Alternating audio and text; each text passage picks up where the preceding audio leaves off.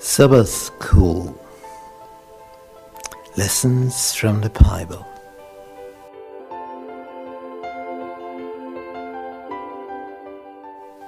Deuteronomy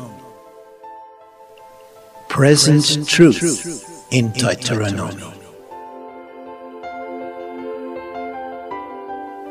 This book is the most important book of Moses.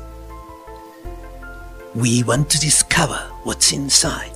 Jesus quoted this book more than any other book in the Bible. So it was Jesus' favorite book. I'm interested in it very much. Are you interested too? Then be with us. We want to find out why Jesus loved this book so much. There's a mystery about it, but we will discover it together.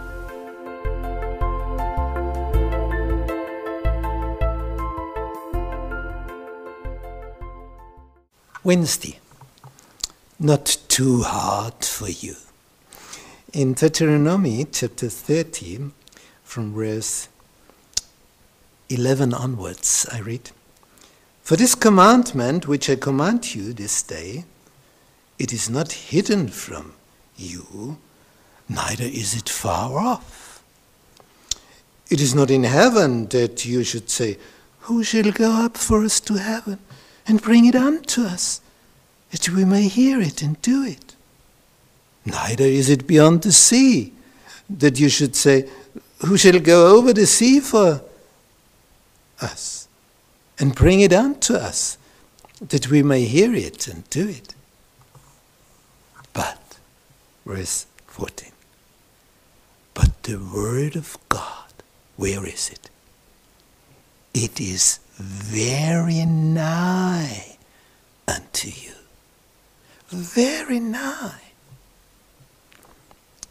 in your mouth. Oh, that's, that's very near, isn't it? And in your heart, that you may do it. In your mouth and in your heart. Interesting. So it's very close to you. God's Spirit, the Holy Spirit, the Holy Ghost, the Spirit wants to fill you. It wants to impress you with the best advice, the best ideas you can ever get. Wisdom, heavenly wisdom. But you must choose if you want go this way if you allow the Spirit of God to come into you. If you allow it to, He will come. He will never force you. Never. He gives you the choice. And if you choose life, you will get it. And if you do not choose life, you will die.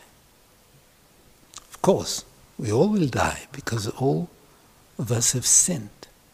But if you come to Jesus and repent and ask Him for forgiveness, He will do so, and you are washed white as snow.